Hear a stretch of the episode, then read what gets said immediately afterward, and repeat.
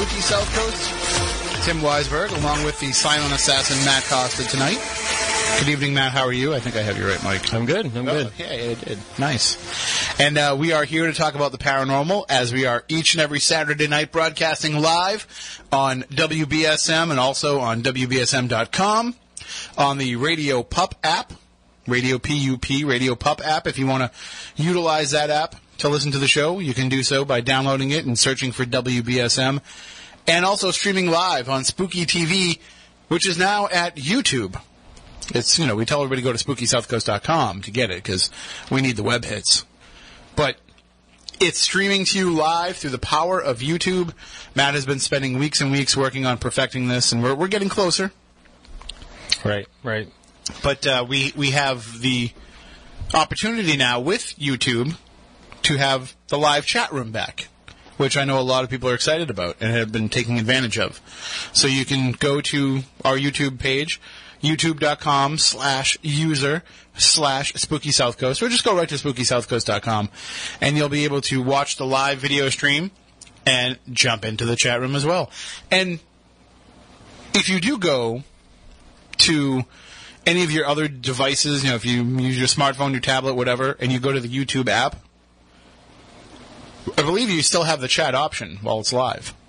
Yeah. Yep. Yep. So if it you doesn't- Go to the app. You can. Um, I think there's like a little drop down area that you can just scroll up. Actually, swipe up, and then uh, you can uh, chat away. See, that's a, that's the issue though that you have with having uh, these cameras on all the time on the screen. Is you don't have the the chance to like switch to another shot while you're adjusting cameras. Right. Right. It's all right though. It's okay. It works. It looks good. I think it looks great. And uh, you can, of course, uh, join in to the program tonight by calling in 508-996-0500, 877-996-1420 if you want to call in toll free. Those are the ways to call in, but if you have points that you want to get across, but you don't quite know if you want to call in or not, you can text us at 67664. Just make sure you start your text with WBSM so that it filters into us, but you can text to us whatever your thoughts are. You can also tweet us either directly at SpookySC or you can just use the hashtag SpookyLive and we'll be able to follow it that way as well on, on the Twitter machine because we, we set it all up for that way. So we try to make it as interactive as we can. Oh, also you can email us too, spookycrew at spookysouthcoast.com. I always forget about the email. I do So too. it's It's like- like, it's like so archaic now compared to all these right. other ways we But it's like the only one that's like really stuck around through through and through. it's probably the most reliable Right. of all the ways. Uh, but we, and we still get emails every week from all over the world. Uh, we recently got an email from somebody who listens to us in Australia, and it always fascinates me when people around the world are listening to this little paranormal show from this little corner right. Of, of Massachusetts. I want I want more listeners from Australia just because I love their the different words and stuff that they in- include. I, I do. I, we get a lot of emails from people in the UK, and I get a lot of Facebook messages from people in the UK. I have no idea what they're talking about half the time, and we're speaking the same language, which is what makes it even funnier. Right. But uh, I, um, was it the last email from uh, from Australia that uh, someone uh, uh, somebody called us a word? You guys are straight like bangers, and I was like, I don't even know what that is. oh, I just watched Boys in the Hood this afternoon, so I think that I think that has a different connotation. I thought I thought it was like some Australian slang or something. well, I know aren't bangers in like the UK aren't they sausages? Yeah, well, I was hoping that we weren't. He, he didn't call us a bunch of sausages. I would hope not, because uh, we we would be, I guess we would be offended. Although, you know, sometimes if you see me in a in the right T-shirt, I look like a sausage. and speaking of T-shirts, I want to throw this out there for people because I've been meaning to mention it for a couple of weeks now, and I just haven't gotten around to it. You know, we we've mentioned it before on the show, but I just feel the need to to bring it back up, uh, just so that we can kind of clarify a little bit for people what exactly we mean by this. But a long time ago, when the show started, over 10 years ago, we would feature paranormal groups here on the show. We would have, you know, it was almost like just being in a paranormal group was enough to bring people on as a guest. But as the paranormal community grew, then it became more of a situation where if we did it, we couldn't do it for one and not for the other. Right. It's like uh, it's like when you're you're in uh, in school and you have like a pack of bubble gum with like five pieces. Right, And yeah. like you have to consider you, you can't you can't give it to the whole class, so you have to give it to nobody. Right, exactly. And that's kind of the situation. When we first started doing the show, there was like maybe two paranormal groups in the area and maybe a handful across our corner of, of southern New England. So it was easy to do that. It was easy to give everybody their chance to come on mm-hmm. and, and let people know about them. But then as, as the numbers grew, it just wasn't feasible. And the stories all kind of sounded the same. Right. It isn't it uh, isn't it weird? Um, kind of thinking back now that we had to we had to actually go out and search for paranormal groups. We had to search for like the, the capers meetings. We had to go out. And we and, had to like, physically find- go and find people, go- right. Yeah, I'm, and now we just go on Facebook and we're like, hey, how's it going? right, yeah, exactly. Where people are actually finding us Right. instead and asking to come on. But um, I still remember when, the day that you sent me, um, uh, uh, I guess it was an email. You must have sent an email and said, "Hey, have you heard of this Bridgewater Triangle thing?" And you sent me a link to Chris Pittman's old website. Yep. And I said, "Oh, it's pretty interesting. We should probably do something about that on this paranormal show that we're putting together, and we'll be launching in a couple of months." So we, I think it was like the third or fourth episode. We we decided to cover the Bridgewater Triangle, and now it's an annual thing. Right. And now it's a huge part of our show and a part of our world. And, So many people look forward to it each year. but it's just it's funny because like it was just well you said we had to go out and find these things, and you know. Um, we, we had Penny Dreadful on an early show because you found a flyer at a comic book shop. Yeah, yeah. I just Like advertising the it, show. I was like, this seems like it's pretty cool, and it's local, and it's yeah. but now it's uh now it's easier because we don't have to go out and search for it, but it's also harder because we have to kind of pare things down a little bit. So because we no longer feature paranormal groups as guests on the show. Now we will sometimes bring groups or people from groups on if it fits a topic. So if you want to pitch to us that you want to come on the show as a guest, you should really be pitching to us a specific topic, a specific case. You know, you shouldn't be like, oh, we've been doing this for 10 years and we've got some really good EVPs that we could play. Like, fine, that might work for some other shows, but for us, we try to be fair. And with that in mind, you know, we, we don't want to just keep regurgitating the same stuff. I know that what you caught is awesome. I know that what you caught is profound and amazing. But it's still going to sound the same to the listeners as hearing any other group talk about it. So, but we still want to be able to feature paranormal groups. We still want to be able to get the word out there about them. So, I know a lot of you out there, you have your own gear, you know, your own shirts and sweatshirts and hats and all that stuff. If you want to send them to WBSM, we will wear them during the Spooky TV show. And you can contact us, Spooky Crew at SpookySouthCoast.com. Let us know in advance that you're planning on sending some stuff for us to wear during the show. Hmm. And we'll let you know what sizes, if it's a shirt or whatever. And we'll give you the address of where to send it. And then we will wear it. I, I will promise you that we will wear it for at least two shows. I think I can firmly make it, not in a row, you know, Right. because like sometimes it takes us a while to do laundry. But I can firmly commit that, you know, we'll at least wear it. I uh, I will um, refrain from doing laundry and wear it for four consecutive shows. Really? Wow. Do, that, that's the commitment. you could just do laundry during the course of the week, but let's not let's not uh, get pushy here. all right, I, I don't mean to push my uh, my rules of cleanliness on you, but I, I I think that would be a fair way. You think you think wearing it for two hours uh, justifies a wash? That's true. That's a good on, point. See, It's a good point by you. But uh, if we took if we took the shirts uh, or the hats and we wore them, uh, that would give you some promotion on screen. We would also, of course, give you a shout out during the course of the show, so it shows up on the audio podcast, and we could even put a link up. We can put a link Hey, up on the, on the. YouTube stream, like right? Yeah, I see you have. You know, we'll, uh, look at the screen right now on the YouTube channel. We'll put your logo up there. You know, they can just send us the logo. We can load that in, right? Yeah. not a big deal. So, plenty of ways to be able to uh, to be able to get in touch with us if you want to reach out and let us know that you need us to help you kind of promote your group. That, I think that's a fair way of doing it because then, you know, it's we're just going to promote whoever sends something in. So we're not picking any favorites. The opportunity is there for everybody. that sounds good. And Well- plus, we get a lot of free clothes out of the deal. We'll try not to wear the the same ones all the time. Like Yeah. Like we're not we're not going to show favorites by wearing like right, you know one group's right. Unless you you, you guys, if any group like sends like some athletic fit T-shirts, I, I might not be able to wear them. Right. There's nothing athletic about the. the I will wear it probably. I'll, I'll, it'll be like the grandmother at Christmas rule when you get the, the clothes from your grandmother. You wear it one time in front of her. exactly. but I will say this: How worried are you that in the paranormal world, people are purchasing athletic fit? I guess that's true. Team I shirts. guess that's true. I think they're going for what's the least athletic fit that you have. No offense out there to anybody. I'm I'm in that same boat, but I just I, I, But I just, I just, I'm just worried about things accentuating my curves.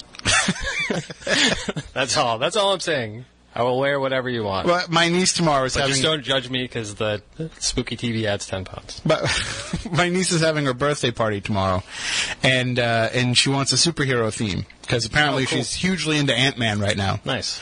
So everybody has to wear like a Paul Rudd? superhero T-shirt, huh? Paul Rudd. Paul Rudd, yeah. Yeah. So uh, we had to go out and uh, and get some shirts. So uh, my wife got me a, a nice Deadpool shirt.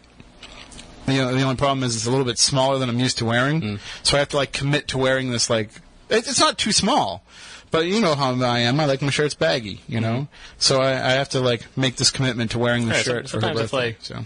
the cut like goes underneath your armpit a little bit, and it gets it's just a little cumbersome to like I don't know.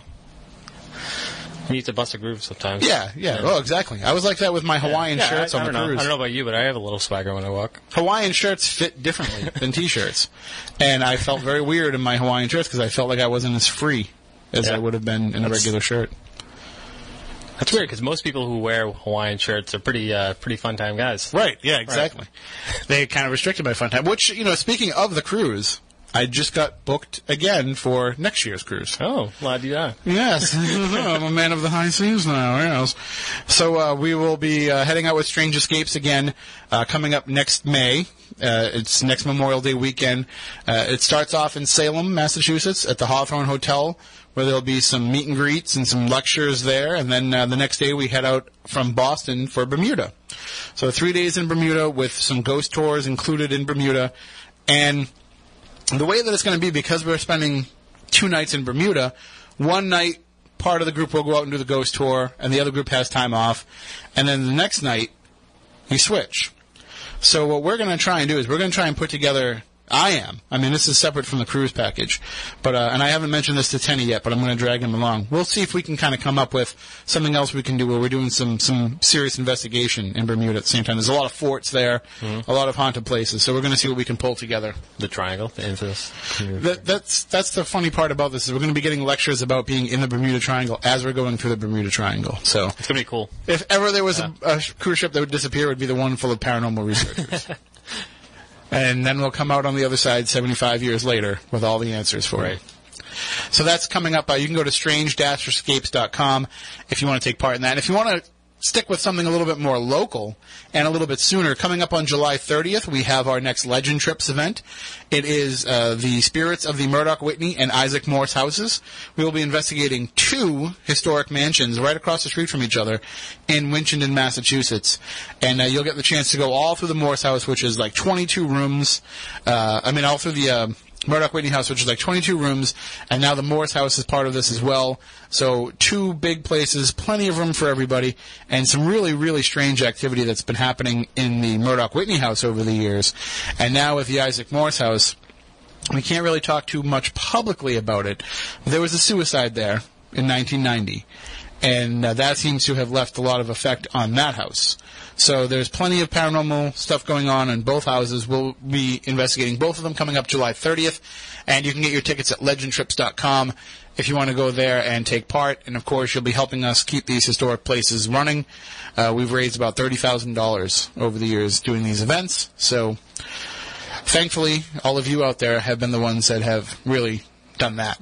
So big, big applause out there to everybody who goes on board with the Legend Trips. Uh, again, legendtrips.com if you want to take part. It's happening July 30th in Winchendon, Massachusetts, which isn't that far from the New Hampshire border, and it's not really all that hard to get to. Uh, but if you are going to buy tickets, do it soon and then book your hotel room soon because there's not a lot of hotels and motels in the area. So you want to make sure that you secure a room before they're all gone. So that's just my advice to you. Otherwise, I'm just going to drive home that night. You know, so maybe maybe people will do the same. It's not that far from here. It's like two and a half hours. Yeah, I seem to remember uh, when we went up there, it wasn't it wasn't too bad of a drive. And if you are going to make the drive, you know, trust me, you'll be amped up enough after a night of investigating that you'll be able to drive home. Although I never make it, I always fall asleep even when I'm driving. Now, is that that's the the the town that they only have one uh, motel? That was the one, yeah, where we had to bring Chicago yeah. back to the motel, and, and yeah, that's. But there's other ones like within a 20 minute drive The first, from there. first time we were there, the um, the we only had access to the main to the main house. right, just to the Murdock Whitney So house. that's that's great that there's a, another place to investigate. Yeah, two big mansions, plenty of room, and uh, and like we had plenty of weird experiences in the Murdock Whitney house, and people have been going there and having events and investigations since. So all kinds of stuff has been, has been stirred up, and now the Morse house, only a handful of people have been in there to investigate it so far. So we're really going to be like one of the first big big events to happen there. So it should be a good time. Uh, what I'm most excited about this summer, though, is we're supposed to get into Maplecroft. Lizzie Borden's house from after Oh. the murders. Uh, we're supposed to get the chance to kind of get in and, and take a tour with the new owner.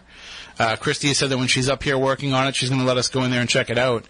And then we may be, we have to discuss it with her, but we may be able to hold a future event there. But for now, we just kind of want to get in and see what's going on and kind of convince her into letting us do some paranormal research in there. So hopefully that'll be coming up as well.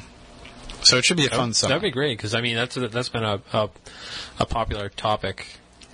Uh, at, like, on the tour, at least. it's one of the two houses that I most want to get into to investigate for the paranormal. I think you can guess what the other one is that I want to get into more than anything in the world. Is it the the one that was up for sale this week? Yes. Ah, The the Amityville house, which I know that by saying Amityville now, all the cameras are going to go dead. And, you know, every time we talk about Amityville here on Spooky South Coast, something goes wrong. So we'll just leave it out there that you know we know that this is going to happen.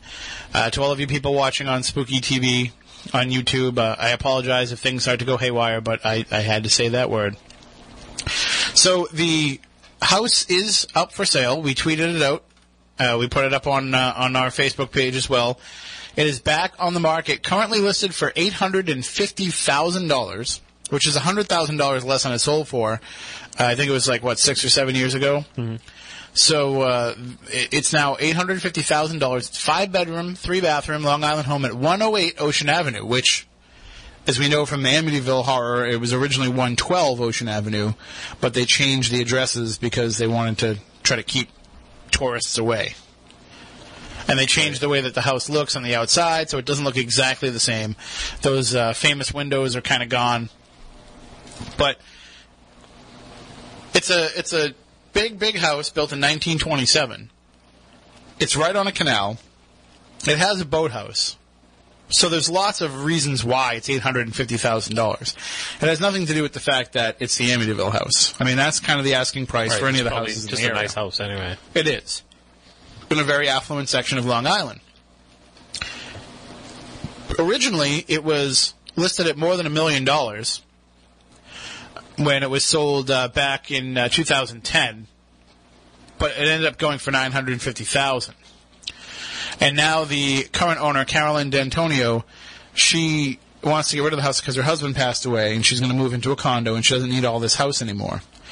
So there's a big process going to go through getting into this now, because so many people want to get into it that they have decided that they have to uh, limit who they let in. So they took the media in for a tour a couple of days ago, and now if you want to purchase the house, you have to go through this big pre-screening process to see if you are a serious and potential buyer. So they don't want just anybody walking in there and, and taking this tour. You you need to go through a broker and you need to be pre-qualified and have proof of funds. Oh, So there's never, mi- never, never mind. I'm out. Well, I was going to say there may be some friends of ours out there that are listening that uh, might qualify for this and might be willing to help us get into the place. Uh, I have long thought that it would be a perfect place for a bed and breakfast. I actually looked into it when it was for sale in 2010 and made some calls to see if it was a possibility. And from what I was told by people in the area, the neighborhood would never approve of it. It's not zoned for it. And to try to get them to change the zoning, they would never approve it because they don't want tourists going to that house. Somebody in the chat room was asking if uh, maybe Zak Bagans will buy it. God, I hope not. Well, didn't he buy another uh, piece of property? he bought that demonic house in Indiana and then leveled it. oh, really? So I well, he was going to make a documentary about it. That changed, And he leveled it? and didn't yeah, so this. so it was apparently leveled. That's what I thought I read somewhere. I could be wrong, uh, and I could just research it really quickly, but I'm I'm too That's lazy. fine. But I think I'm pretty sure that that's what happened. So now this house, if you want to buy the house, Yep. and you can come up with eight hundred fifty thousand dollars. Do you know how much the property taxes are?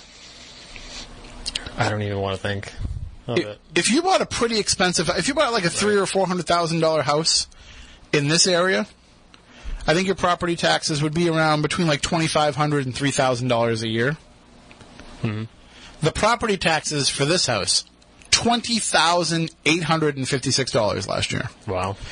So basically, this the property taxes for this house are more money than I make in a year. Mm-hmm.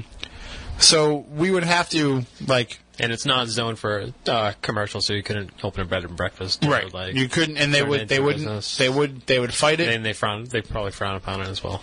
So you would have to have twenty thousand, twenty-one thousand dollars every year just to cover the taxes.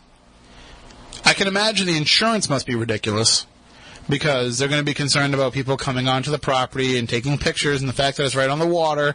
You know, what if somebody falls into the water while they're sneaking onto your property? As stupid as it sounds, you could be held responsible for that. And uh, and of course, the other issue that they have is a lot of people because they can't get into the house by land because you know the neighbors keep an eye out for trespassers. They come in on boats, and they try to dock there and sneak up onto the land and, Oh, and yeah. take their pictures and everything. So that makes it even more dangerous because now you've got people running in and out of the waterway. Uh, so insurance is probably pretty high for that house. What can you do?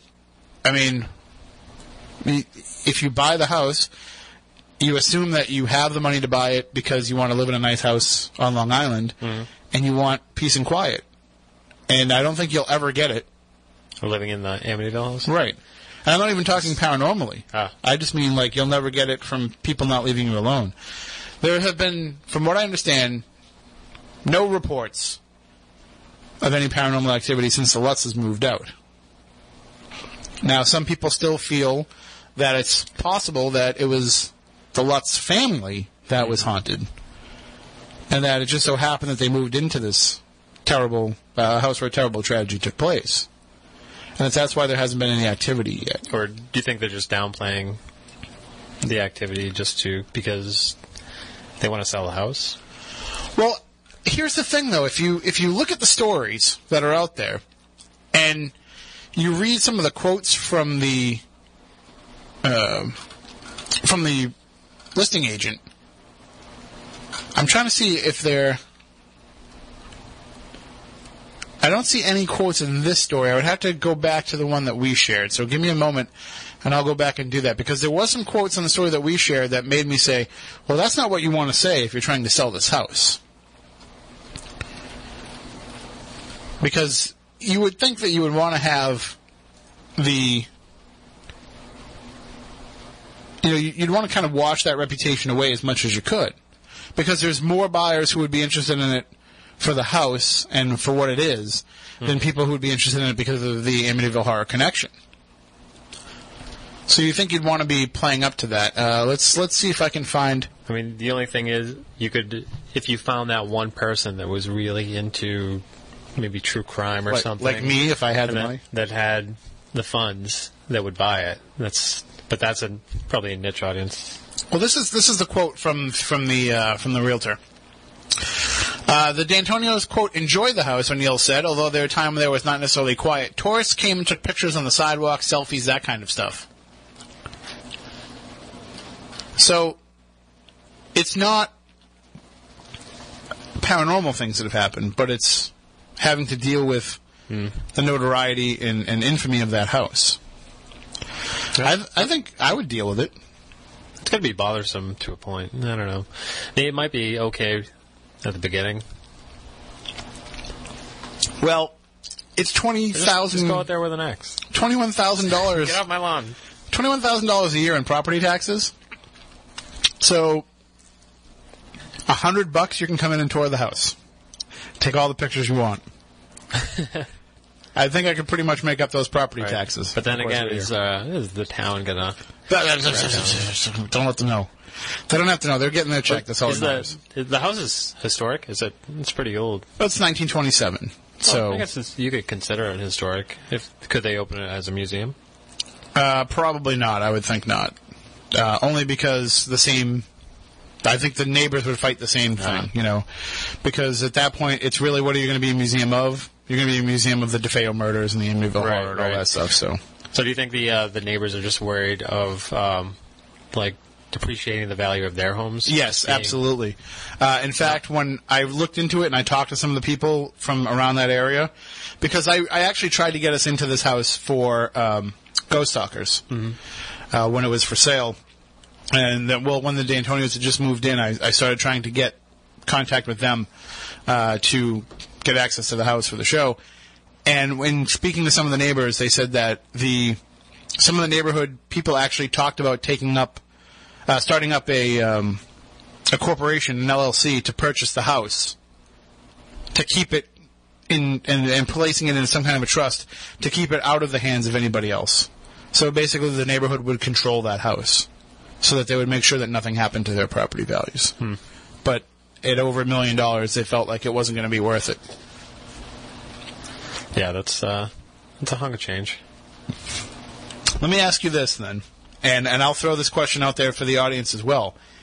If you lived in the Amityville house, if you purchased it and bought it, and put aside the neighbors, put aside all of the the downside and the negativity of everything that comes through with it, but if you lived in this house and you were free and clear to let people into that house if you so choose, would you feel like you had a responsibility to let people in? Because a lot of people complain about those who own haunted locations uh, have a responsibility to let the paranormal field come in and research it and come in and conduct investigations. And I, I think that's bogus. I think if it's your place, you can do whatever you want with it. But would you feel comfortable if you lived there in letting people come in and do that? And, and how would you kind of try to control it if you if you could? I don't. I don't think I would let just anybody. I, I wouldn't feel a need that I uh,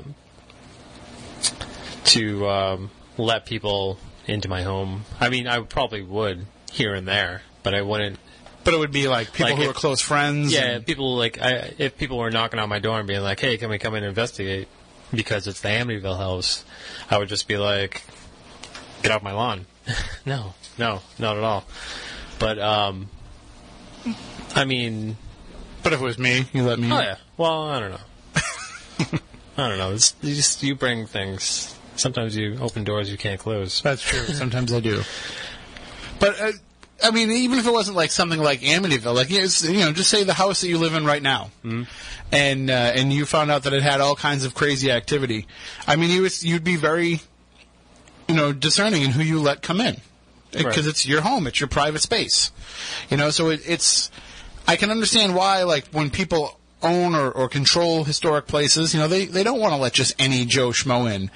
And there is kind of a screening process of who you should let in, and you don't know who to trust and who to allow. And we've seen plenty of stories of where it goes south pretty quickly, where, you know, places will be like, hey, whatever, we'll let anybody in. Like the, the S.K. Pierce mansion Mm-hmm. in Gardner. You know, they've always kind of just let everybody come in and investigate. And that's had some good and some bad effects. So I think that that's something that if I own the Amityville house, I'd have to be very aware of. You know, who is coming in because they have a serious desire to research this particular case, and who's coming in because they want the notoriety of putting the Amityville horror on their paranormal belt. Hmm. I, I mean, for me, it's not that. It's not that at all. I've always been so fascinated with that case that I, I want to get in there. I I can understand why um, maybe some places would charge people to do like an investigation of a historic place. It Well, would sure, kind of, yeah. It would kind of weed out like the knuckleheads. And not only that, but Not that there's a lot of knuckleheads out there, but there are knuckleheads out there. you're coming in and taking over somebody's home for you know eight to twelve hours. Maybe they want to go out somewhere, and or maybe they're going to go stay in a motel or a hotel room or something, and you're going to foot the bill for them to be able to do that. Right, right. I mean, you're you're uh, inconveniencing them, so you should kind of I mean, it, it's the the only thing that I would be afraid of is like you said, you never know like who's going to come in and what they're going to do. And I don't know if I believe that people are going to be able to come in and conjure up all kinds of negative entities. But also, you don't know. Like we we don't we're not positive that that's not the case. So I would be a little bit concerned in the back of my mind about that. Now, uh, one of the interesting things about the Newsday story that we had shared out, which we got, by the way, from Amy Bruni. So just giving credit where credit is due. She's the one that gave us the story originally. But in going into the the Newsday story, let me see if I can find uh, exactly. In oh, I can't see where the comments are on this one, but I saw the comments. Oh, here it is. Click to read the comments of the posts. And if you scroll down the comments, uh, about halfway down, you'll see Christopher Quaratino commented on the story. that name sounds uh, familiar. He is formerly known as Christopher Lutz, uh, one of the children who lived in the house during what was referred to as the Amityville Horror. And uh, he just came in and, and uh, passed on his condolences for the passing of uh, Miss D'Agostino's. Uh, is it? Is that the name? Am I saying that right, or am I just uh, D'Antonio? I was like, I'm going to Tom very quickly. like when I said that in my house, I was like, in my head, I was like, maybe they're related. Maybe, maybe he can get us in. But um, you know, just offering up his condolences. But I wonder, and this is probably a question I can ask him directly, but I wonder if he would go back in if he had the chance. And now that he's been around the paranormal community for a couple of years, I wonder if he would go in and investigate if he had the chance. Hmm. Because this is something that I have to do, and I've been putting it off for a while. But I want to go to the house that my aunt and uncle owned in Halifax that was very, very haunted. Hmm. And that led to a lot of my early experiences that got me interested in this in the first place. I've heard from my family that the people, they knew the people that moved in after they had moved out. And they said that stuff was still going on for them. Now, somebody else lives in the house now, but the rumor going around is that they're still having activity. Hmm.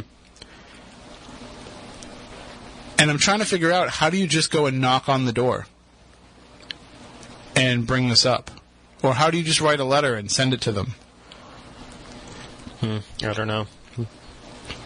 Because ideally, like, I would want to be able to come into the house, investigate, and bring, like, my aunt and cousin with me. Right. and kind of and and see if we can trigger it back up. But then we're we're basically like going in there and poking a hornet's nest in somebody else's house. Right. And it's like um if you wanted to just kind of visit your old house anyway, not paranormal aside, it's still kind of weird knocking on somebody's house and being like, "Hey, I used to live here. Do you mind if I take a poke around?" And they'd be like, uh, "I don't know. I'm not sure if you actually really lived here or if you're gonna come in and steal all my toilet paper." Well, one of the places where I used to live is now a business, and I've tried to get in and check it out, and they won't let me in. And they're like, "No, you're not coming in." Like, "No, I used to live here. They used to be in my bedroom." No, not coming in. Hmm.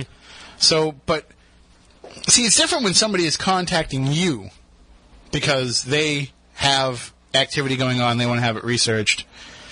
If they're reaching out to you, that's a different story.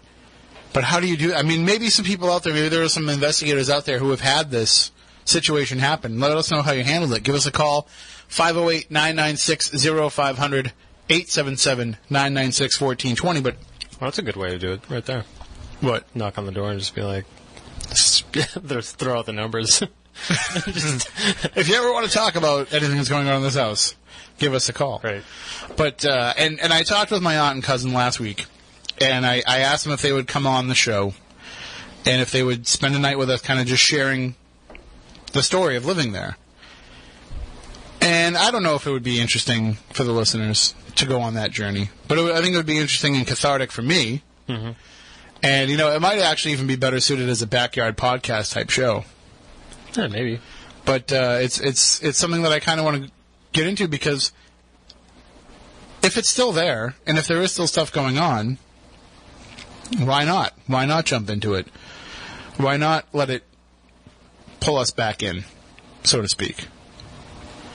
Maybe looking at it now with far more experienced eyes might change some of what we encountered there.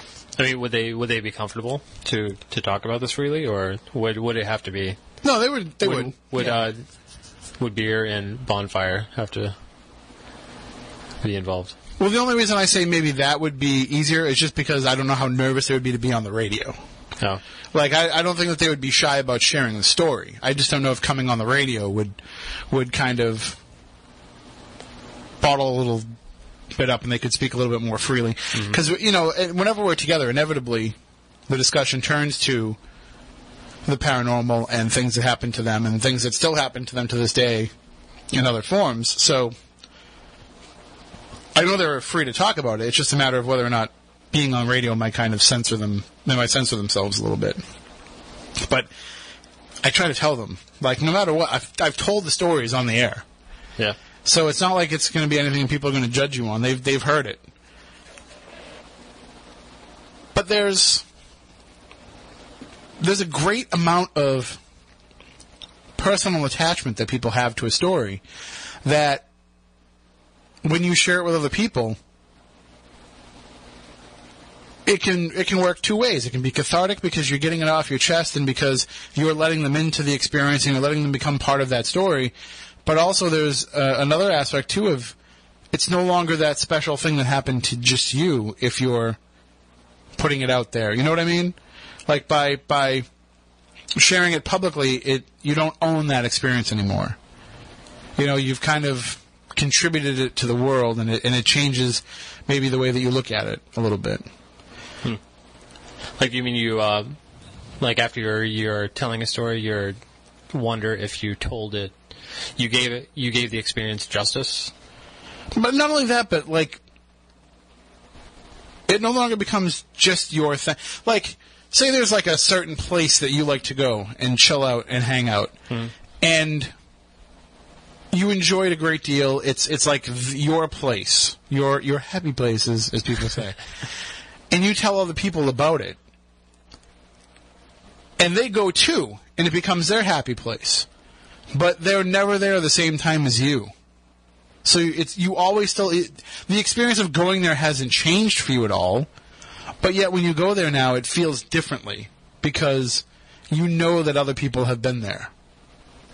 Right. I think I know what you mean. But you made their lives better by telling them about it because now they have that place too. Mm-hmm. And even though you never get in, you never interfere with each other, it just doesn't feel the same.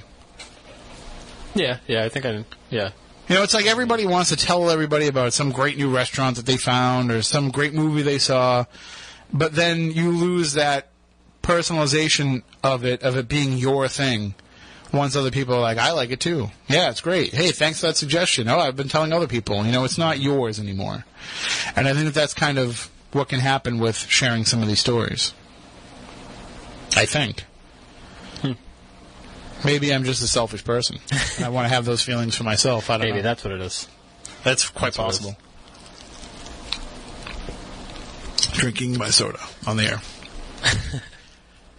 I, I th- also think that if we had the opportunity to go there and investigate, I almost would want to say, I'd want to like broadcast it live at the same time.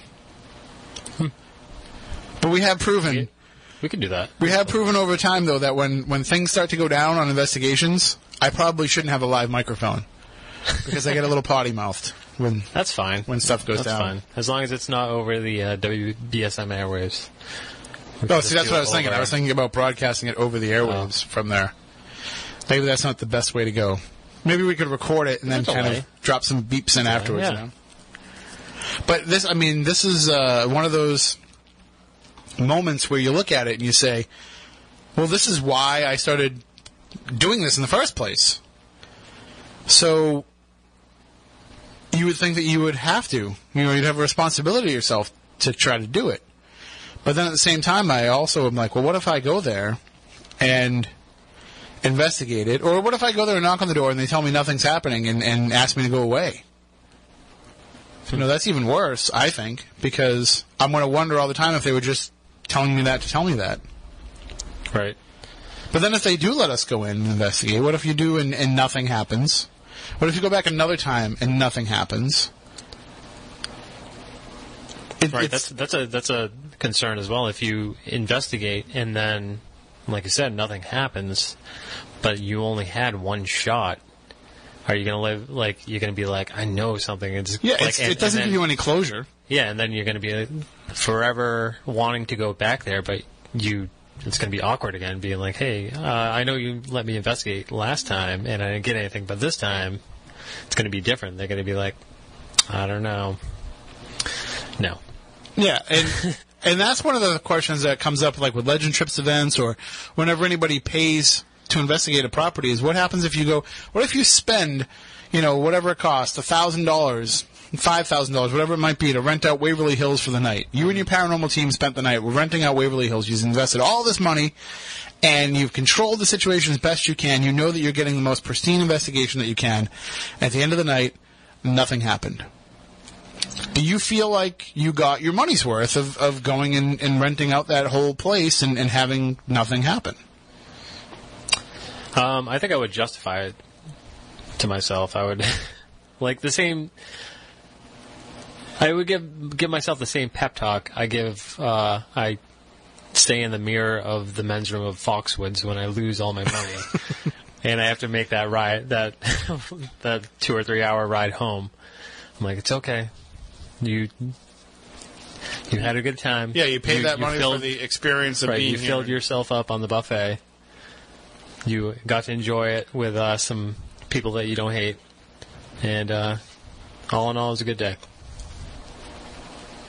See, I think that for me, it would be. I mean, I, I would definitely feel like I, I had spent the money in order to, to cross it off my, my mm-hmm. bucket list, so to speak. But I would also be concerned that, you know, like I would just keep replaying it in my head. Did I do everything right? Did we screw something up? Was there something, some sort of mistake that we made that prevented something from happening? You know what I mean? Like I would be second guessing everything that we did. Well, I think there's like two types of uh, of people that would go back and uh, going back to the justification of it is um, those people who care more about the journey than the destination, mm-hmm. and then the the people who want the result. Or, and I So guess, I guess it depends on what person, what you would be satisfied with. and it has to do too. I think with what direction you're coming at an investigation from. Are you going because you want to say that a place isn't haunted, or you want to, or you want to go there to prove that a place is? And I'm not. I'm not a debunker. I mean, I, I will debunk something if I if it happens, mm-hmm. but I'm not going to a place to try to debunk the claims that I'm hearing. And you can argue with me, and callers, you can call in 508-996-0500, 877-996-1420 if you want to debate about it. But I don't think that I want to go as an investigator who is there to debunk things. I think I want to go to an investigation to see if something happens. I'm not saying I'm going in automatically assuming that a place is haunted or believing that a place is haunted or active, but I'm just saying I want to go and see if that takes place. And then when it does take place, I'm going to try to rationalize and see what else it could be. But I'm not going to go in automatically from the point of disproving all the claims that I've heard about a place. Mm-hmm. I think that's just as bad as going in and, and wanting to verify everything Like that you want you want to take all the information and then weed it out later, I just- yeah. rather than go in there and just I think it's stupid to go in with with any kind of theory to begin with, which is why I have a little bit of an issue with people calling it science and, and, and utilizing the scientific method in investigation because the scientific method requires you to have a hypothesis at the beginning. And you have to go in and test against that hypothesis. You're, you're trying to prove that hypothesis. And I think any type of hypothesis puts a, a, an automatic taint on what's happening in the investigation. So even if you're like, all right, my, my hypothesis is that paranormal activity is real, well, then you're going to go in there, and that's going to be in the back of your mind, and you'll be too quick to kind of maybe say that something is paranormal. Uh, or if you're like, ah, my hypothesis is that paranormal, re- you know, paranormal activity is not real. Same thing. You know, it's the same as saying whether a place is haunted or not haunted. You're you're just doing the same disservice to yourself. Just go in and experience it. And then when something does go on, when you have an experience, try to figure out what it is. And then try to figure out what it is that caused it. I, I that's I know that that's kind of talking in circles a little bit, but I just feel like and I've been I've lectured on this and mm-hmm. I probably will again that it's just it's not science. Like either way, you're you're you're saying you're going into it with a preconceived notion, and it's going to sway your your investigation. It definitely will. I mean, feeling like it, like uh, a haunting is or isn't real, or a place is or isn't haunted, is going to. And here's part of the, the the thing that I think is part of it, is that I think belief has to be part of this for it to work. I think that's why you don't have a lot of groups that are like, well, we go in to debunk, who come out saying like, all right, well, we were here to debunk, but holy crap, this stuff is real. We've totally changed our minds. You don't have that happen as often because I think what it is is that the belief is part of it being able to manifest. And and I, I think it's I think it's like the fuel for it. You know, we talk about energy being the fuel for paranormal activity, but I, I think belief is the biggest part of that energy. Hmm. I think like it, it, it has to be willing a willingness to buy into it for it to work. You know, like magic. Magic doesn't work unless you believe in it, right? Right. So, and and that's kind of what this is. You know, it's it's a form of magic, and for it to happen, somebody has to believe in it. It doesn't have to be everybody, but somebody has to believe in it. Somebody has to give it that power and strength, and and that's why I always say like the paranormal doesn't happen when there's nobody around to perceive it I like that. because it's it can't. And then somebody could say, well, you know, there was nobody in this house. There was nobody in there at all, but when I walked by, I heard all these noises. Well, because you walked by. You know, and, and if a tree falls and nobody's around to hear it, does it make a noise? Yes.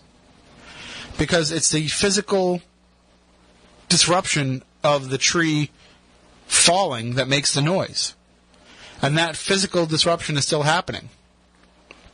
But what if a ghost manifesting is not a physical disruption of any kind?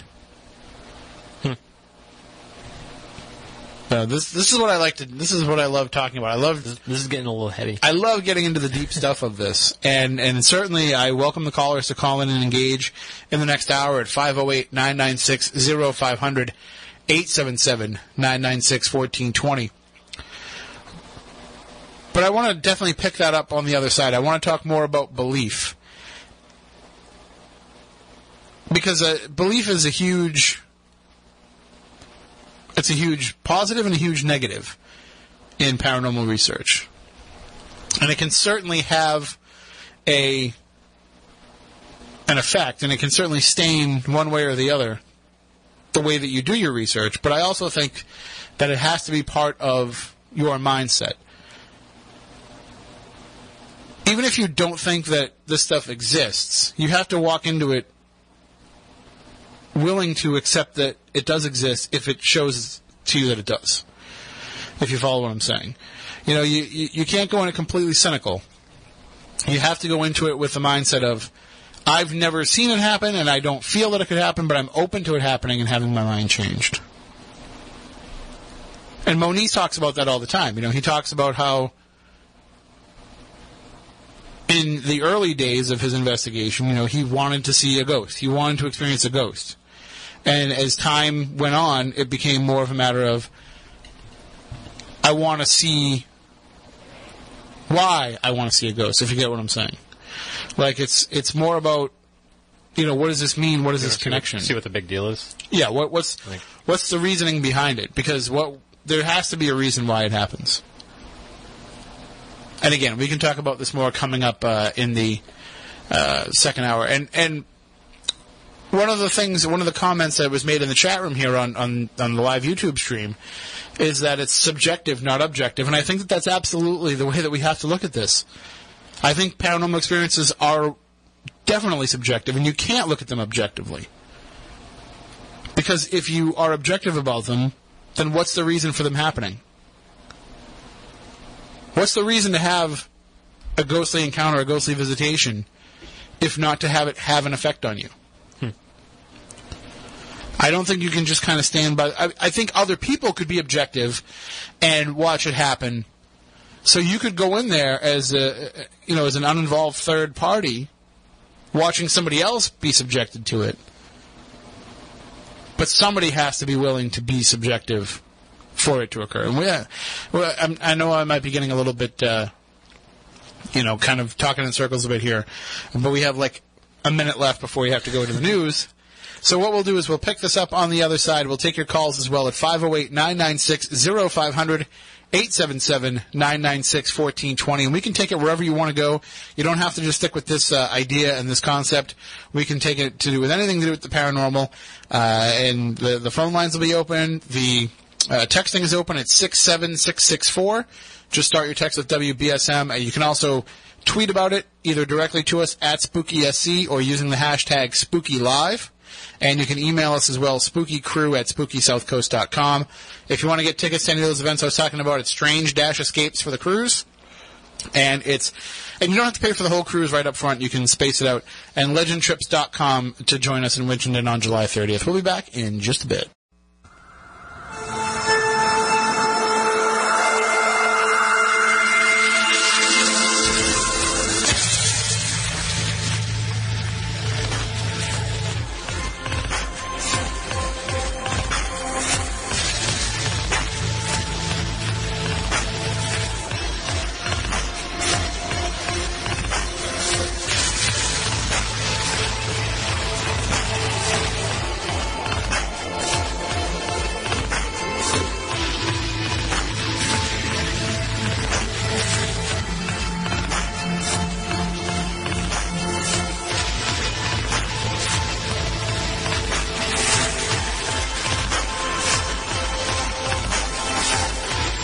Welcome back. Hour number two of Spooky South Coast. Tim Weisberg here, along with the silent assassin Matt Costa, uh, Stephanie Burke, and Matt Moniz out of the studio tonight. But uh, we are so we're kicking it old school here with just the two of us. Oh, I hit, I hit the wrong one. And just That like old school, that is I, old school. I was pressing the wrong buttons. Uh, but we had referenced the email that rece- we received uh, earlier uh, from Australia, and it's uh, it's Monica from Australia who is uh, a, a pretty pretty newcomer to the show, but she's trying to get caught up on all of it, binge, binging to 10 years of Spooky South Coast. So hello to Monica out there in Melbourne, or, or Melbourne, as they say. I believe. They do say Melbourne. Melbourne. Yeah. So uh, we have a. I know there's a couple of people out there that listen to us uh, for sure. Of course, we have Paula in New Zealand, uh, and we also have. Um,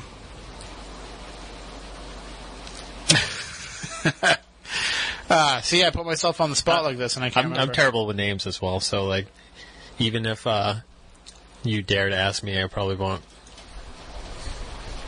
She's going to send me an email being like, I can't believe you didn't remember my name. but we do. We have uh, quite a few listeners over there, which is awesome because, you know, it's just the fact that people are listening to us across the world. Right. It's it's fascinating, and uh, the fact that we get some really strange, like. Sometimes I get like some messages from people that I never would have thought were listeners. I had mentioned, you know, we, we were talking uh, uh, earlier today about the the death of Mark Parenteau, who was a longtime DJ in the Boston market on WBCN, the now defunct. Well, I guess it's online only, but uh, you know that was a, a very formative station in, in the music scene in, of, of rock and roll, and, and he introduced a lot of big acts into Boston, and he did a lot for Boston comedians, and he was just he was one of the greats at this, and he's somebody who was definitely an influence on on me. Right. And uh, it was nice when a couple of years ago he joined Twitter, and he sent some messages to me about saying how he liked this show. He liked what we were doing with this show. He thought it was really cool that somebody was talking about paranormal stuff on the radio for a couple of hours every Saturday night. So that kind of came out of left field. I was surprised by that. But uh, also this week, uh, uh, well, no, I think it was last week. It might have been last week or the week before.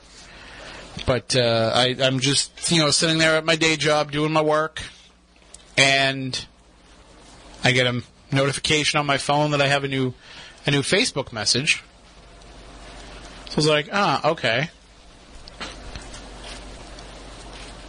And so I open it up, and it says that it's from James Mitchell, and it turns out it's Reverend James Mitchell, who is a, a uh, manager with TNA Wrestling Oh, and uh, and he said, uh, you know, he, he really likes the show and keep up the good work. So that's cool. yeah, you know, it's every once in a while, you know, you get, so you know, like, and we've we've gotten messages in the past from uh, from Dean Haglund, uh, who was one of the lone gunmen in the X Files. yeah. Uh, you know, dropping some of our celebrity.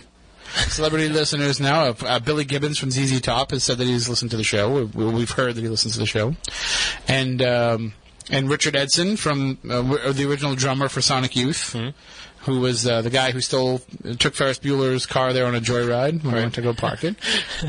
you know, like hey, it's not just regular people that have paranormal experiences. It's famous people too. So it's not surprising that they reach out for shows like this. Right. That's pretty cool. So yeah, I mean, we certainly appreciate everybody that listens. It doesn't matter if you're famous or not. You're all celebrities to us. Right. So that sounds like the biggest hashtag humble brag that anybody's ever done on a radio show. But yes, I once got this email. Uh, it's like, I really love your show. I think you guys do a great job. You should definitely keep it up. Love Barry Obama. I was like, oh, okay. If there was one person that would, one celebrity person that you'd want to talk to about the paranormal, who would it be? Uh, like someone who has who's known to have experiences already, Yeah, or so- some or someone who doesn't, but just like a dream, like just a if they were to have a paranormal experience. It could be either way. I mean, they could have come forward publicly and said that they've had it, or it could be somebody that you'd like to talk to them just to see if they've had it. Gary Busey. Gary Busey.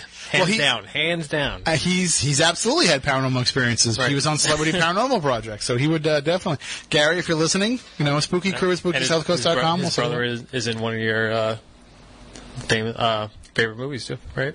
What, oh, uh, his, Frighteners? his son, isn't His that his son. His Jake son, Busey? Yeah, yeah, Frighteners. I, I was going through the on-demand movies this week because I just added the the Stars package to my cable again, and I'm going through and I saw the Frighteners is on there. I was like, do I want to watch it again? I, I really do, but I should probably watch something I haven't seen before. Do you have it on Blu-ray or anything? I don't. No, surprisingly, Oh. no. And uh, Should it, it really is just a great movie. right.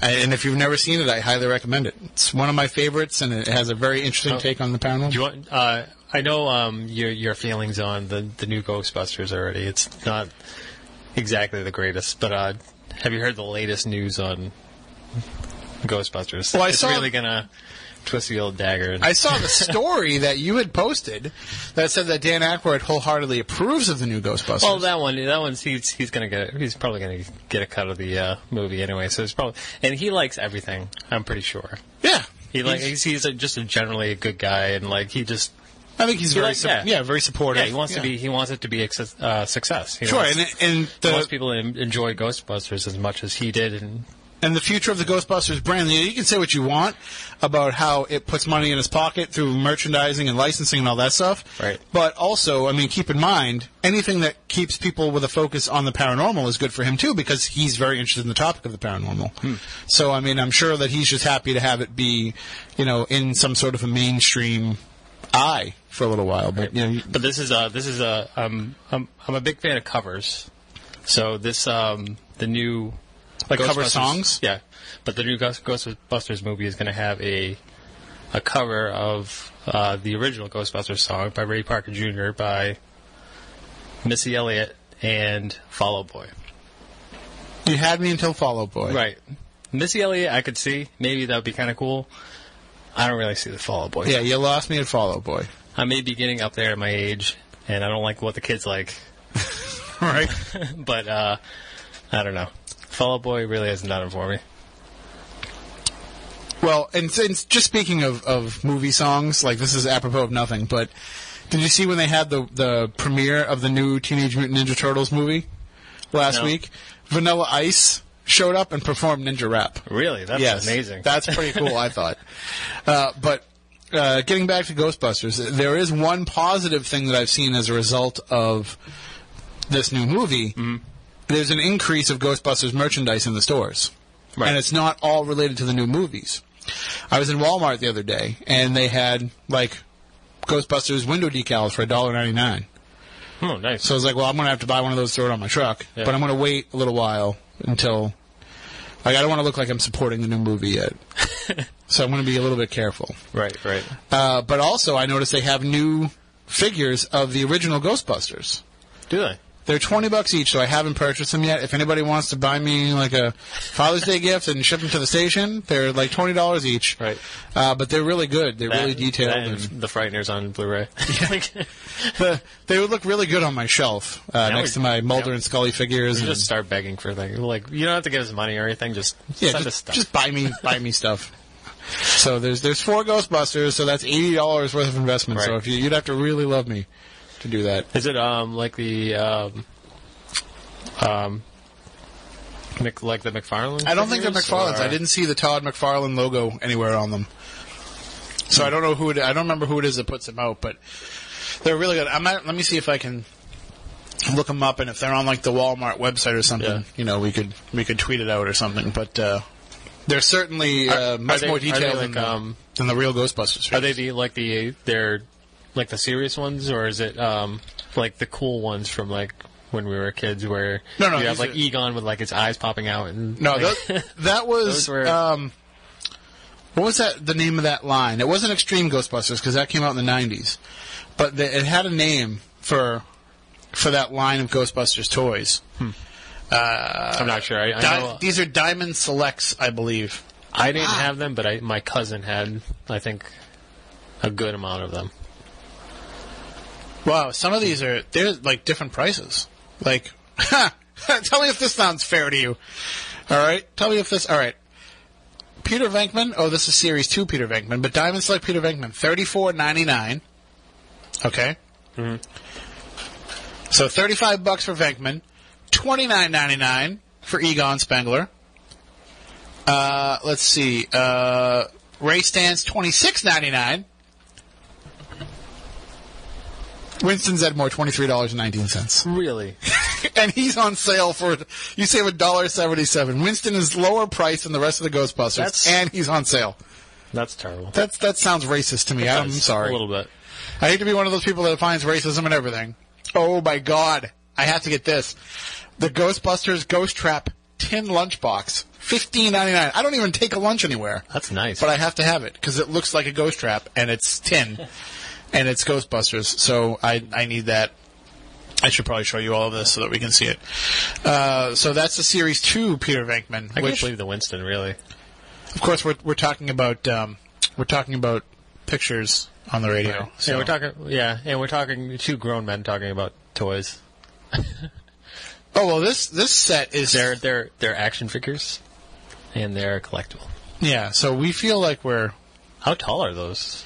Uh, they were probably about yay big. So I don't know what's that like six inches, For those maybe of eight you on spooky TV, you can see. But So uh, oh, and of course there's Funkos. There always has to be Funkos of everything. Um, so you can see uh, there's a number of different ones. Uh, six inch figures are out of stock. Those might have been what was in there, the six inch figures. Um, and I do need the Ecto one and Ecto two uh, Hot Wheels. I don't have an Ecto one Hot Wheels, believe it or not. Three hundred and fifty dollars for the Ghostbusters Firehouse Lego set. why are Lego sets so expensive? It you have to put it together yourself. Right. I don't understand. Actually, this is a huge, huge price break right here. Actually, even even at the regular price of forty five ninety nine, because it was over hundred dollars for this set, for twenty nine ninety six, you can get volume one through five of the real Ghostbusters. Oh, that's totally worth it. yeah, I would say so. Although I think uh, I I think I have. Uh, it's on my Amazon Prime. Prime, I think. Oh, really? Yeah. See, I would think that the I get, I get that in like Thundercats, and then like nothing. Thanks a lot, Prime. I think uh, I think that we need. If you've never seen the real Ghostbusters, I don't think I'm going too much on a, on a limb to say that that's probably a better continuation of the Ghostbusters story than this new movie will be. You know what I did the other day? Remember the video game? The The one that came out a couple years ago. uh, I think it was like 2008. Yeah, Yeah, that was a That- little, that was a little while ago. that should really be considered Ghostbusters three, though. well, uh, somebody on YouTube is I I don't know if I put it up on the Facebook page or not, but uh, somebody linked together all the CGI cutscenes, Mm-hmm. and it's like an, it's like an hour and a half movie, and I just sat there and watched it the other day. And it's it's good. Yeah. Like the storyline Yeah. is good. The the uh, the action is good. The jokes are good. I mean, there it's all the original uh, members, and the dialogue is just like from a Ghostbusters movie. And when you played the game, didn't you actually feel like you were a Ghostbuster? Right? Yeah. In the game, you're a new recruit, so you're not actually one of the four.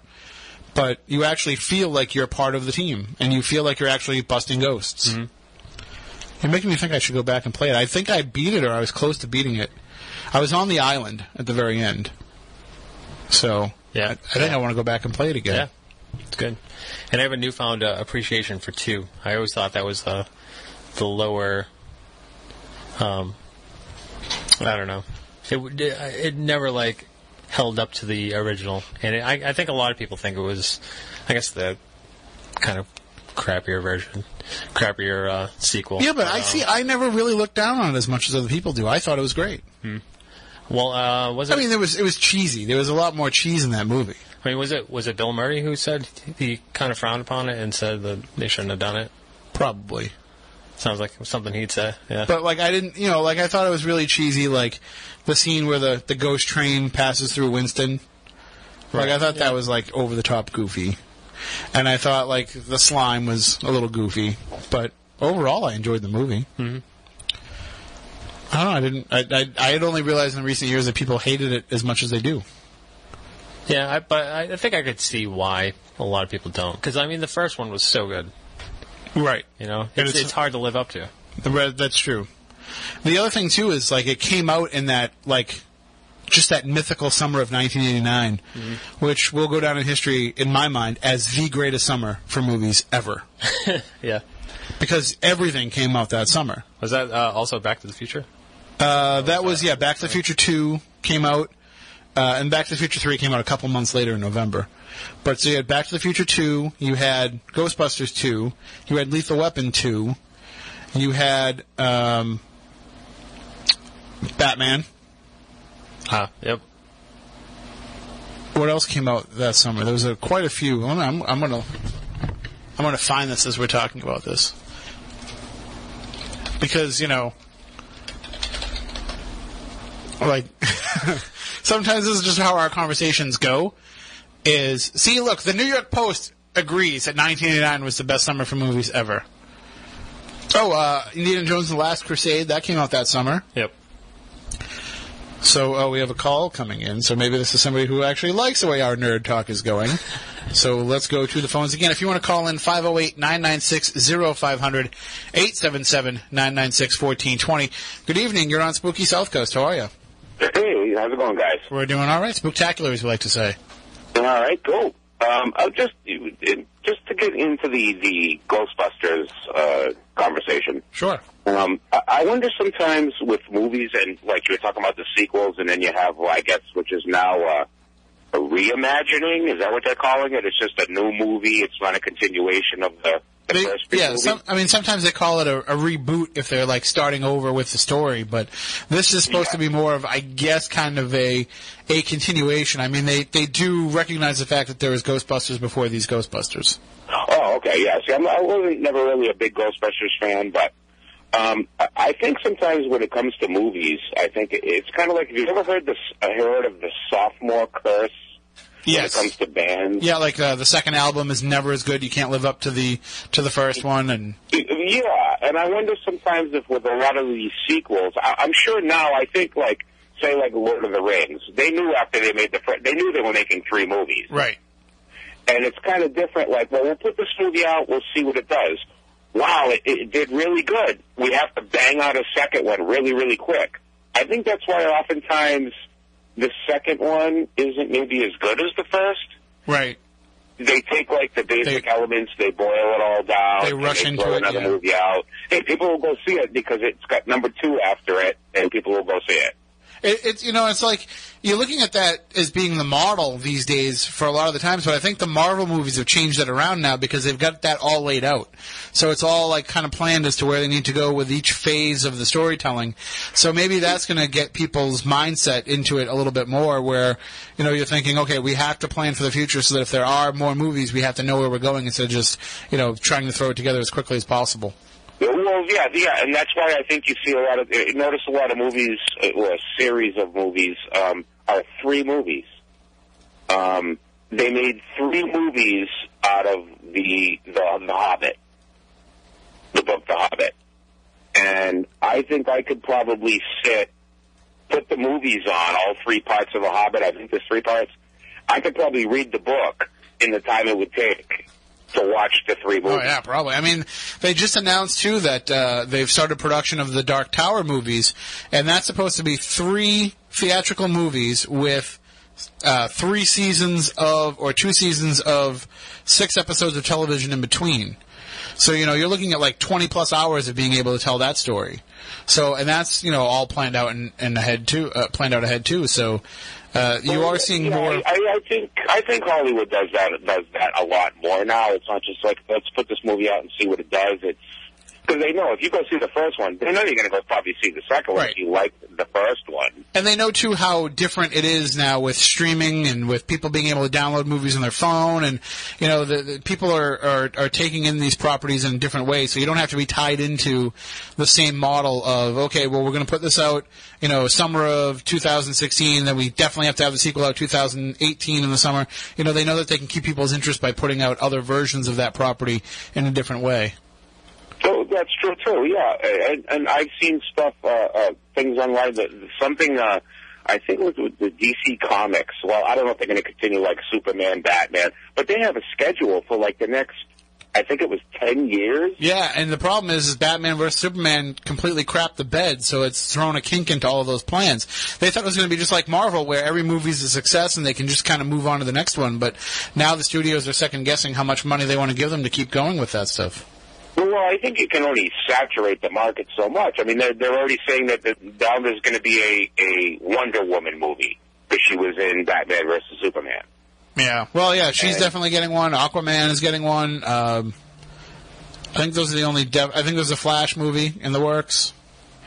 Yeah, and I just think it's you know it's going to get to the point where guys, it's just it's too much. Can we have something else besides this? Ab- absolutely, yeah. No, and I and I I think that there's. Uh, I realize this because, like I was saying, I, I just added Star, so I was like kind of binge watching the Marvel movies I had missed, and I watched uh, Captain America: Winter Soldier. I watched Avengers: Age of Ultron, and I watched. Uh, well, uh, two, a couple weeks ago, I watched Deadpool. So there's three superhero movies that I've watched in the last couple of weeks that all of them had a highway battle scene.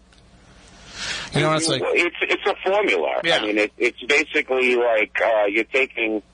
Well, I guess there's formulas in any uh, you know all different genres, but it's basically taking the horror movie thing. I mean, if you're going to make another Friday the Thirteenth, what do you think's going to be in it? yeah, exactly. So the same thing with the superhero thing. They'll just take Aquaman and have all the explosions and all that. They'll do a Wonder Woman movie. They'll do a Green Arrow movie. They'll they'll be picking out you know all these different superheroes from these kind of obscure superheroes, I guess you could say, because they make money. Absolutely. But I think eventually people, like I said, I think people are going to get tired. If you have enough bombs in a row, like you said, Batman versus Superman, I haven't really heard a lot of good things from people that have seen it. Well, hopefully, uh, you know, hopefully with this Ghostbusters, it'll get people's attention, at least paying attention to, you know, paranormally themed movies, like, and, and not just, you know, in terms of horror movies. You know, maybe we can get some more, like, The Frighteners is not a horror movie, it's kind of a horror comedy. Maybe we can get more of that kind of stuff out there because, you know, that, there's a genre for that, there's an audience for that. It doesn't all have to be, you know, paranormal activity movies. No, and and that's kind of the you know when it comes to horror movies, it, it, it's kind of the horror movies are kind of I've always said that because I'm a big horror movie fan, are kind of the redheaded stepchild of the of the film industry. Right. A lot of people involved. I know, being a big Friday the Thirteenth fan, the producers weren't. After a while, they just got tired of being associated with those types of movies. And it, but, it's considered brainless work to put one out. but the thing is, is they make money. You know, they, they put out a Friday the Thirteenth. They spend three million dollars to make it. It makes thirty million dollars in the first weekend. That's twenty-five million dollars or twenty-seven million dollars. Whatever they can spend on something that they know maybe won't make so much money. And that those slasher films always had a huge home video market. You know, they always had a huge cable market. So, you know, it was the gift that kept on giving. Uh, yeah, and I think it's you know going to continue. Now I guess with the, I guess now it's the superhero movies. That's going to be the big thing now. Maybe not so much horror movies, but I don't know. I don't know if Ghostbusters is going to. Well, I think Ghostbusters to a point will. Um, I think people that are interested in the paranormal will be into it as just another aspect of the paranormal. They'll go out and buy the DVD, the book, the action figures, like you were talking about, because that's just part of it. Um, but uh, I don't know. I don't know if that's going to be sustainable. Are you going to go see it? Uh, what's that? The new Ghostbusters? Uh, probably not. I wasn't a real big. I saw the first one. I think I saw the second one. Maybe parts of the. There was a third one, I guess. I was never really a big fan. It was like, okay, this is okay. I didn't. I remember it was huge. Uh, the movies. I remember they were really, really big, really popular. I, I went and I think I saw the first one in the theater, but I wasn't like, okay, this is okay. But I didn't get that enthused about it. But Oh, see, it was my life when I was a kid. I loved it. I wanted to see it when it was in the theater, but I never got to. Uh, and then when I finally did see it on home video, it was one of the first home videos I rented. And when I finally got the chance to see it, I was obsessed with it. I taped it off cable, and I would watch it at least once a week. And I know a few people like that, but that's like that with any movie. I mean, you know, no matter the worst movie that you've ever seen, somebody's a big fan of it. So, and I'm not saying it's a Really? bad Is movie. Not Got a bad Fingered fans? You know, it's not. A, it's got Bill Murray. I mean, you know, but I'm just like I said, I'm not really a huge fan. I mean, I'll probably catch it when it comes on cable, but for me, I'm not one to really rush out to the movie theater a lot. see a lot I mean, I haven't, I haven't gone to see the ones that I want to see either, so I'm a big kind of steal the the internet guy, but no, you never heard me say that. All right, well, thank you. Yeah, I don't. Yeah, I, don't- I, won't- I won't repeat that. Thank you very much Uh, the yeah, call. no, once it comes on cable, a lot of movies. Oh, that's coming out. Cool. All right, yeah. Yeah. Uh, what did I just see the other day? The um, uh, Independence Day. Wow, you just saw that? That's like 20 years ago. Well, Oh, the new one? The, the, well, they have a new like preview for it. Right, yeah. Oh, you were talking about the, the new one. Okay, all right. I thought you were saying you just Yeah. saw Independence Day for the first time. Yeah, the second the Independence Day two, whatever. And I saw the first one. I liked it. I don't think it would be something I would maybe necessarily rush out to the theater to see. My, my favorite moment from the original one is uh, I was I saw it in the theater the day it came out, and we're sitting there, and there's that scene in the the tunnel where. Where like uh, everybody's worried about whether or not the dog is going to make it out, and then the dog makes it out, and the whole theater erupted in cheers. And this one guy stood up and turned around and yelled, "Oh, sure, the whole world's getting killed by aliens, but as long as the dog's all right, you're all happy." Yep. and everybody was uh, laughing. Boomer, Boomer the dog. Oh, I yeah. wonder if he's going to be in the sequel. Or Uh, the, yeah, the sequel, I guess you could call it. I think it's been, you know, I would say it's been a few too many years for him to make it, but I think if, uh, you know, if uh, Judd Hirsch made it, then certainly the dog could have as well. Yeah, it's, you know, it would be something, like I said, that would be something I would just pick up on cable. But All right, well, thank you very much for the call. thank you very much. You have a great night. guys. And 508-996-0500, 877-996-1420 if you would like to chime in and join in. Uh, I will say this. I think after looking over this list, Matt Costa, that not only is the summer of 1989 the best summer ever for movies, Yep. 1989 as a whole might have been the best year ever for movies. Yeah. Let's let's go all the way back to January. Okay, uh, we we don't have much going on in January. Uh, you know, Gleaming the Cube, Three Fugitives, whatever. Those aren't great movies. Uh, but in February, we got Who's Harry Crumb. Oh, that's a good one. Yep. We got The Fly 2. We got Bill and Ted's Excellent Adventure. Check this out. Same week. Bill and Ted's Excellent Adventure and The Burbs. Really? Both opened the Well- same weekend. The Burbs uh, wasn't was kind of a flop. in It was a right? flop, but it's attained cult Right. status in the years Right. since. Uh, the weekend after that, The Toxic Avenger Part 2, Really? which got a theatrical release, which I I had no idea. I thought it was straight to video. I would have been, yeah, I would have thought the same thing. Uh, after that was uh, Lean on Me, and the highly underrated Dream a Little Dream, starring Corey and Corey. But that was probably their best yeah. movie together. Uh, March 10th, we had The Adventures of Baron Munchausen. That's a good one. and Police Academy 6, Right. both opening the same weekend. Uh, March 17th, Leviathan, which was a pretty good Oh, yeah. thriller at the time, and Fletch Lives. Yep. Uh, March 24th, 976 Evil and Troop Beverly Hills opened the same weekend. March 31st, Heathers opened up. Now you go to April, we got Cyborg, Dead Calm, The Dream Team, and Major League all in the same weekend. I thought Cyborg was right to video as well. Nope, no, that was Wow. a theatrical film. So that's, I mean, The Dream Team and Major League are both classics. yeah. Uh, the weekend after that, we got uh, uh, Say Anything. The weekend after that, Kickboxer. So that means we had two Van Damme movies at the same time, right? Because Cyborg was a Van Damme film. Was yeah, yeah. So two Van Damme movies out at the same time. Uh, April 21st, we had Field of Dreams and Pet Sematary and Teen Witch, Wow. which is a classic. Uh, after that, uh, K-9, Loverboy, those came out the same weekend. Uh, May 12th was Earth Girls Are Easy and See No Evil, Hear No Evil.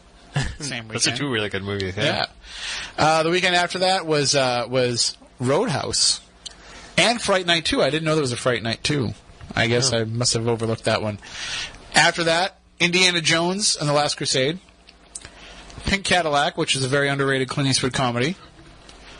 Uh, after, uh, June 2nd, Dead Poets Society. Renegades. And No Holds Barred. Nice. Yep. Uh, we get to June 9th, Star Trek V, The Final Frontier.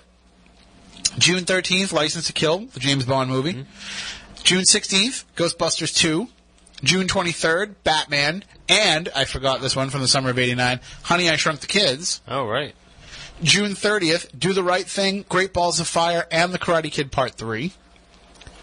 Which, say what you will about The Karate Kid Part 3. Parts of it are cheesy, but I love me some Quicksilver Method and Monster Mike Barnes. Uh, July, the first weekend of July, Weekend at Bernie's. At the next weekend, Lethal Weapon 2. Nice. The weekend after that, When Harry Met Sally. The weekend after that, UHF. Oh, great. July 28th, Friday the 13th, Part 8, Jason Takes Manhattan. I remember that one. Opening the same weekend as Turner and Hooch. August of 89, we got Parenthood, we got Lock Up with Stallone, we got The Abyss, we got Nightmare on Elm Street 5, and Uncle Buck. That's a pretty good yeah. month right there. I mean, usually August, some of the movies trail off. I don't that's think I, I don't think I've seen any of these in the theater. I think these were all like the video. VHS, yeah, the VHS was was uh, king by this point. Uh, coming up after that, Casualties of War, Sex Lies and Videotape, and Eddie and the Cruisers 2. Uh, Black Rain came out in September. Little Monsters came out in September. Oh, nice. Uh, October of '89, we got The Punisher, like the Dolph Lundgren Punisher. Yes. Drugstore Cowboy, Puppet Master. Uh, we got Fabulous Baker Boys, Halloween Five, Look Who's Talking.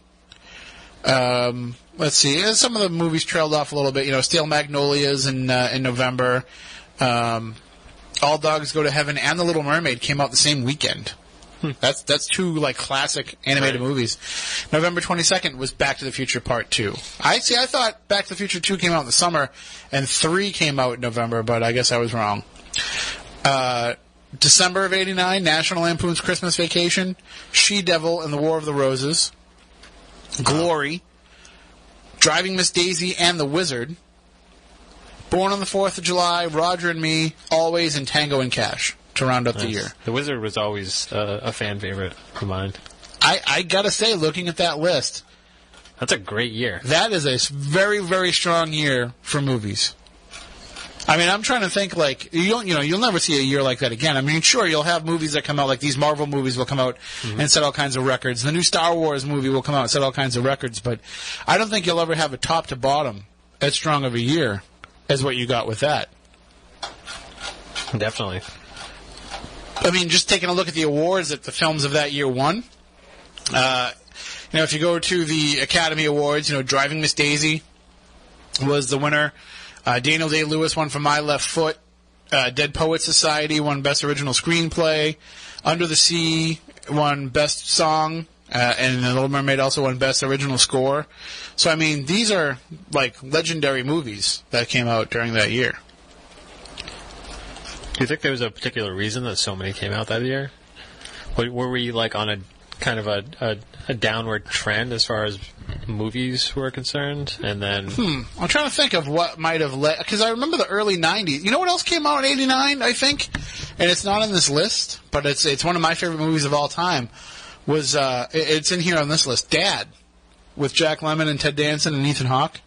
That was a great movie I don't too. I remember that. It was, it was it was a good it was it was uh, it was a you know it kind of made me cry when I was younger. I'll, I'll admit that. And those are just like some of the movies. There's like a complete list of everything that came out. Uh, that you know some of these have gone on to become. Uh, they were probably that was probably just top grossers. and I'm trying to see if I can get to the list of what would have been the top movies of the next year. Oh wait, going back to uh, Independence Day, is Randy Quaid going to be in uh, the new one? I don't know. I don't think so. And I'm not sure. I might want to change my paranormal talk celebrity to Randy Quaid. That's a good point. He's definitely has some good uh, conspiracy theory stuff. I, I gotta, like- I gotta give you this list because this is very Alright. interesting. All right, this is the list of people who made their film debuts in 1989. Their first ever film was in 1989, and like I, uh, just some of these I would even wouldn't even have remembered if anybody had mentioned that they were in these films. But Vivica A. Fox made her debut that year in Born on the Fourth of July. Uh, Kirsten Dunst and Adrien Brody both made their film debuts in New York Stories. Michael Chiklis made his debut in Wired, which was the John Belushi movie. Uh, Teri Hatcher in The Big Picture. Bryce Dallas Howard in Parenthood. Uh, Martin Lawrence in Do the Right Thing. Rosie Perez in Do the Right Thing. John C. Reilly made his film debut in 1989 in Casualties of War. Sam Rockwell in a movie called Clown House. Rene Russo in Major League. Adam Sandler's film debut was in 1989. Do you remember the name of the movie? Uh, was it going overboard? Going Overboard, Yeah. right. Good Wow, job. I can't believe I got that. Molly Shannon in The Phantom of the Opera. Tom Sizemore. The guy seems like he's been around forever. but he made his debut in 1989 in Blue Steel. Elijah Wood made his film debut in what movie in 1989? Uh, Ice Storm? No. He, no, that was that was in the 90s. But Oh, yeah, he know. played a little kid in an a little kid in a in a diner while somebody was playing video games. was it Wizard? It was uh, Back to the Future Part Two. Oh, was He was it? one of the kids watching uh, Michael J. Fox play Wild Gunman. Really? Uh, and this one is uh, kind of a punch in the face a little bit because I, I can't believe I didn't know this. Is it Michael High White or Michael Jai White? I think it's Michael J. I think it's J. Michael J. White. We we Yeah. met the guy, didn't we? At like he was at like Comic Con or something. Uh, that was the Comic Con that I couldn't get into. Okay, But, um, yeah, so I, I couldn't mess up his name. but he made his film debut in 1989. Do you know in what movie? No, I have no idea. The Toxic Avenger Part Two. Really? Yes, he's in the Toxic Avenger Part I have 2. that. I have that on DVD. I'm gonna have to rewatch that. I have Hulu, and Hulu has a whole Troma channel. Oh, nice. Yeah. So yeah, I just thought that was kind of interesting. Oh, just looking at that list really I recently fast. watched some really crappy Troma movies the other day. There's no such thing. A crappy, a crappy Troma movie would mean that you were going into it expecting it to be a good movie, and it turned out to be crappy. Right. So if it was crappy, that meant it was a really good Troma movie. Yeah. Is uh, Tromeo and Juliet still your favorite? Um, I well, um, well, Poultrygeist is my new- Poultrygeist, yeah. That's just because. Lemmy's in it. But um, yeah. Uh, well, no, uh, Lemmy's in Tromeo and Juliet. oh, I thought he was the narrator in Poultrygeist. It's Oh. Tromeo and Juliet that he's the narrator. yeah, yeah, Okay. yeah. Uh, but Poultrygeist is a good one. Um, I mean, Sergeant Kabuki, man, it's just Sergeant Kabuki Man is like awesome. Oscar Oscar winning. so good. Oscar winning. I remember like watching the, the, the previews for it, like Yeah. watching Toxic Avenger, and I thought it wasn't a real movie. and then when I found out that it was a real movie, I was like, well, I got to get my hands on. it. Remember how hard it was to find Troma movies when we were Oh, I know, I know. It's insane. Yep. But uh, There's uh, uh, I think there was there was a Bigfoot movie that I watched that wasn't. wasn't Harry and the Hendersons? It it was like uh, I don't want to do have any uh, disrespect towards uh, Troma, but it was like a lifetime movie, but with Bigfoot. Hmm. But I'll have to look it up and see that if I can find it. But we do have a call on, on the line. I was I was making uh, making this caller wait. Sorry, John. Good evening. You're next on Spooky South Coast. Hi, Tim. Hey, how's it going, John? How are you? What's going on? Uh, listen, you guys are talking about movies. I wonder if you could help me out here. I'm, I'm trying to remember a movie. I think it was John Belushi. It was called K-9, and he had this German Shepherd. His name was Oh yeah. Jerry Yeah, it was uh, Jerry Lee, Jerry Lee, and yeah. it was it was K-9. It was Jim Belushi, Jim Belushi, and that was uh, that was a 1989 film for sure. Yep. It was an '89 film. Came out around the same time as um, Turner and Hooch, I think. he Let me give thought the example. dog They was were- dirty, so he ran him through the car wash in his rag top. Yep. K-9 came out earlier in the year. The K-9 came out in April. Came out April 28th Of what year? of 1989, 1989. and then Turner and Hooch came out in July of '89. Okay. So I remember that was always like a controversy. They said one copied the other, but they're like they couldn't have. They came out at the same time. yeah, but his name was Jerry Jerry Lee, Jerry Lee, the shepherd. like uh, Jerry Lee Lewis. Yeah, 'cause uh, Jerry um, uh, uh, Belushi was a cop, right? Yes. Yep. And he needed a canine dog. To, he was a drug sniffer or something. They partnered him up with a dog, and uh, and and hilarity ensued. Yeah. Oh, that was yeah, that was a crazy little movie. Unbeknownst to uh, a lot of people, uh, do you know who it was that that gave him the dog? Uh, Sergeant Brannigan, played by Uh, no, who gave him the dog? Sergeant Brannigan was. No, I no. Go ahead. Ed O'Neill, Al Bundy himself. Ed O'Neill. Oh yeah. Yep. And it also spawned two sequels that both went direct to video: K-911 and K9PI. Oh. So those both came out. So you could always check those out uh, if you if you ever wanted to. Yeah, that that sounds good. I know you were talking about little creepy Troma movies, but that it just brought up, it spurned this memory of uh, K-9. Yeah. Well, you know, now I want to watch it, so I'll, I'll try to find it on Netflix or something. All right, you guys. All right. Thanks for the call. Right. Bye bye. And uh, yeah, there are some movies that you know you think about them and you're like, oh, I want to watch it again. I remember it being so awesome. Then you watch it, like, this movie was terrible. like Mac and Me. Yeah. With, I um I don't think I have seen that since the first time I saw it, but from what I was told, someone who uh recently not recently watched it, but watched it again, Pepsi was heavily Oh yeah. there was there was definitely some product placement. It wasn't just like the commercials. It Is- was it was like a big like 2-hour commercial for Pepsi. Have you uh, have you ever seen when uh, when Paul Rudd is on Conan? No, no. I'm a big fan of uh Conan lately. All right. Well, whenever Paul Rudd is on Conan, this is like a long time thing. Yeah. Whenever he goes on Conan to promote a new project and they go to show a clip of it, they always show the same clip from Mac and Me, which Paul Rudd wasn't even in. I don't think. Yeah. But it's no. What it is is he goes every time he goes on Conan, he brings this clip. Mm-hmm. And so, and he goes, I have a clip from the new movie they go to show. It's always this clip from Mac and Me. Every time the same clip. And it, it, and it happens every time. And every time, you know, Conan falls for it. How can anyone hate Paul Rudd? I don't know. I think he's awesome. he's I've Amer- always been a fan. He's America's sweetheart. Ne- Next to Steve Harvey. Uh, no, I like Paul Rudd way better than Steve Harvey. Uh, I mean, going back to what Clueless was when I was like, this guy is, I like this guy. You know, it's one of the few movies where I, I, I actually wanted the star woman to end up with the guy because it's like, this guy's cool, you know? Uh, even though he was kind of a brother and was creepy. But, I know I've always been a fan. I love the fact that he can do like serious movies and he can do goofy stuff. That he has no problem being the star of a movie or being part of an ensemble. You know, first of all, anybody that was in Wet Hot American Summer, Right. like, has won me Oh, yeah, over. of course. And uh, and the fact that you know they all went back for the series, which was great. but uh, the uh, if you have you seen Ant Man yet? No, no, I have to watch that. He's really awesome in Ant Man. So I thought it was a strange choice when they cast him, Right. but I mean, it turns out he is awesome at it. So he can do no wrong, as far as I'm concerned.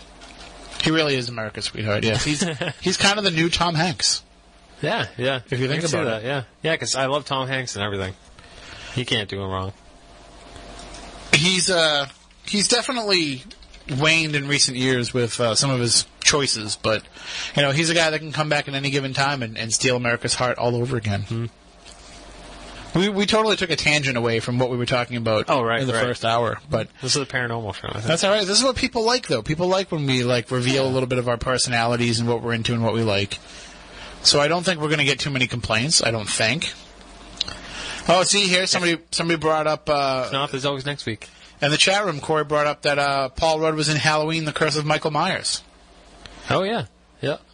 and then of course I did uh, I did make a reference to uh, Freddy Got Fingered kind of just a little bit there, and of course uh, somebody jumps in, Daddy, would you like some sausage?